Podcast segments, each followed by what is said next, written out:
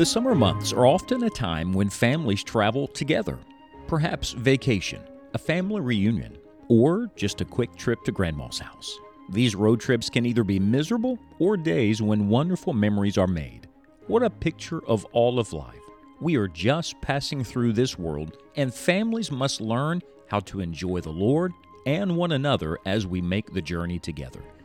We are taking a summer road trip through the book of Philippians, the book of Christian joy, and discovering principles to help our homes. Let's join Scott Pauley now for today's study. Even the most relaxed road trip requires some attention to detail. There's some planning that goes into it, there's some attention given to the means by which we're going to make the trip.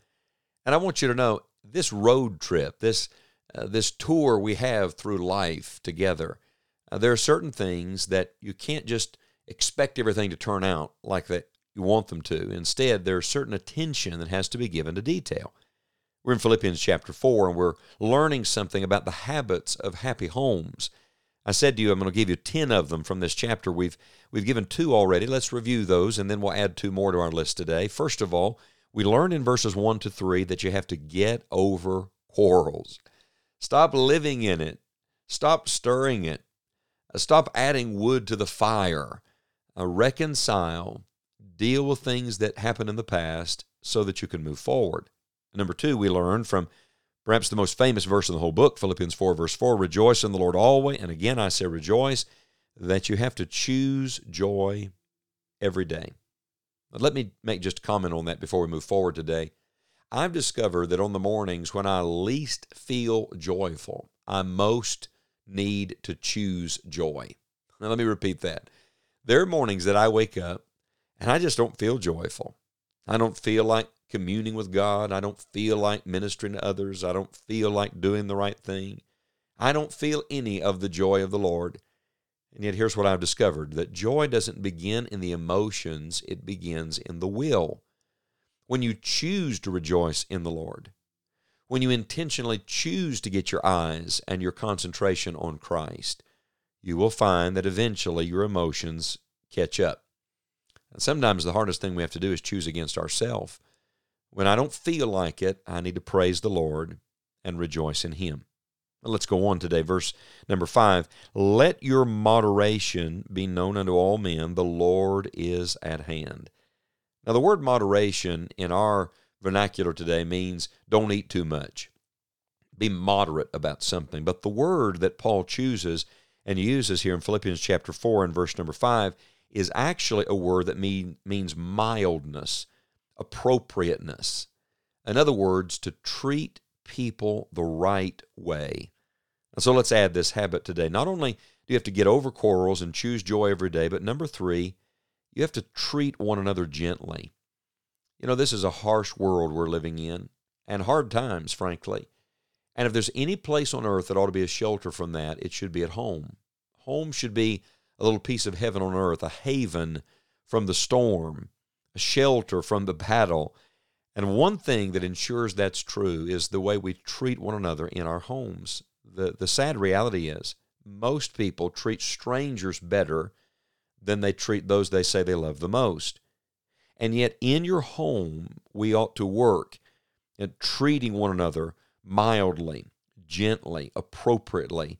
In other words, not being unkind, not being ugly, not being impatient, and I must confess to you, this is something I have to work at because we can get so busy and even burdened with things that we get hard and harsh ourselves. We begin saying things that we don't mean.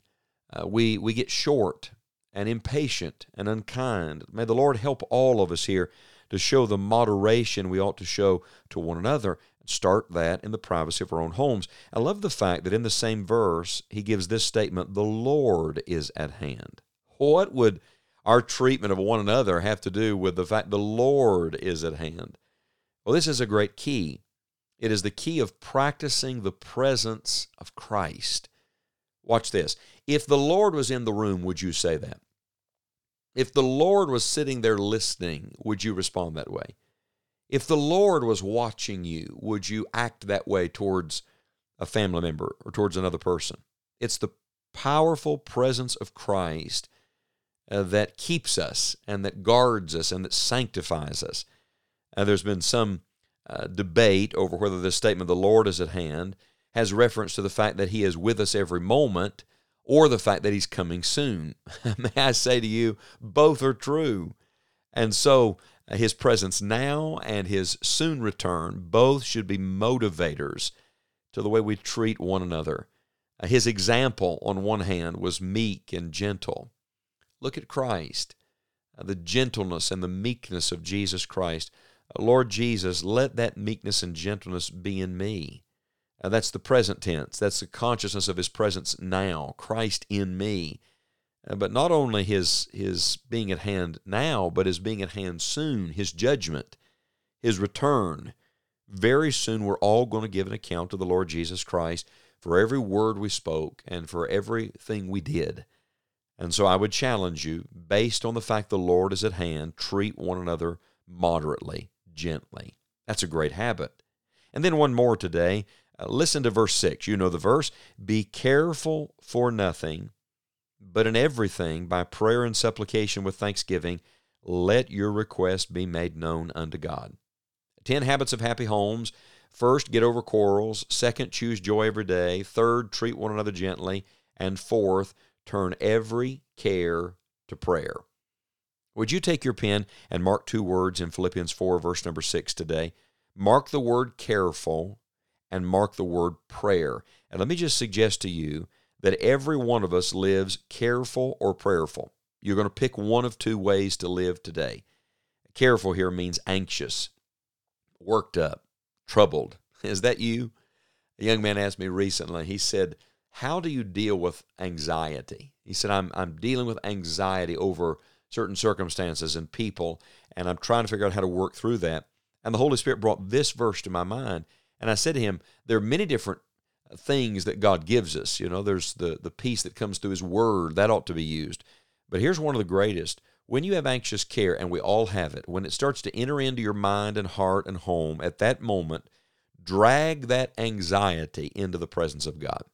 Turn your care to prayer.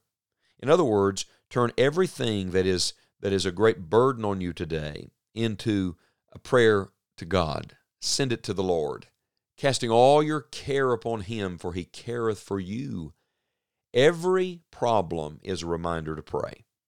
That's what they are. Everything and every person you're dealing with today that's difficult is simply a prod that pushes you closer and closer to the Lord. If I might also say this, not only should you turn your care to prayer, you should turn your trial to thanks. So when you're in the midst of some great trial and test and difficulty, uh, just begin to give God thanks and praise because the Bible says, In everything by prayer and supplication with thanksgiving, let your requests be made known unto God. In other words, let prayer and praise set the tone in your home. Uh, when difficulties come, when there are bills and burdens, and when you're not getting along, and when there's problems, immediately, instead of just trying to talk it out among yourselves, say your piece and give them a piece of your mind. Instead, do the most profitable thing you can with your tongue, and that is begin to talk to God about it and give Him thanks. Pray that God will intervene and work and praise the Lord that He is ever present. The Lord is at hand. Add these two to your habits of happy homes list today. Treat one another gently and turn every care to prayer and every trial to thanks. May the Lord give you today His joy in your heart and in your home.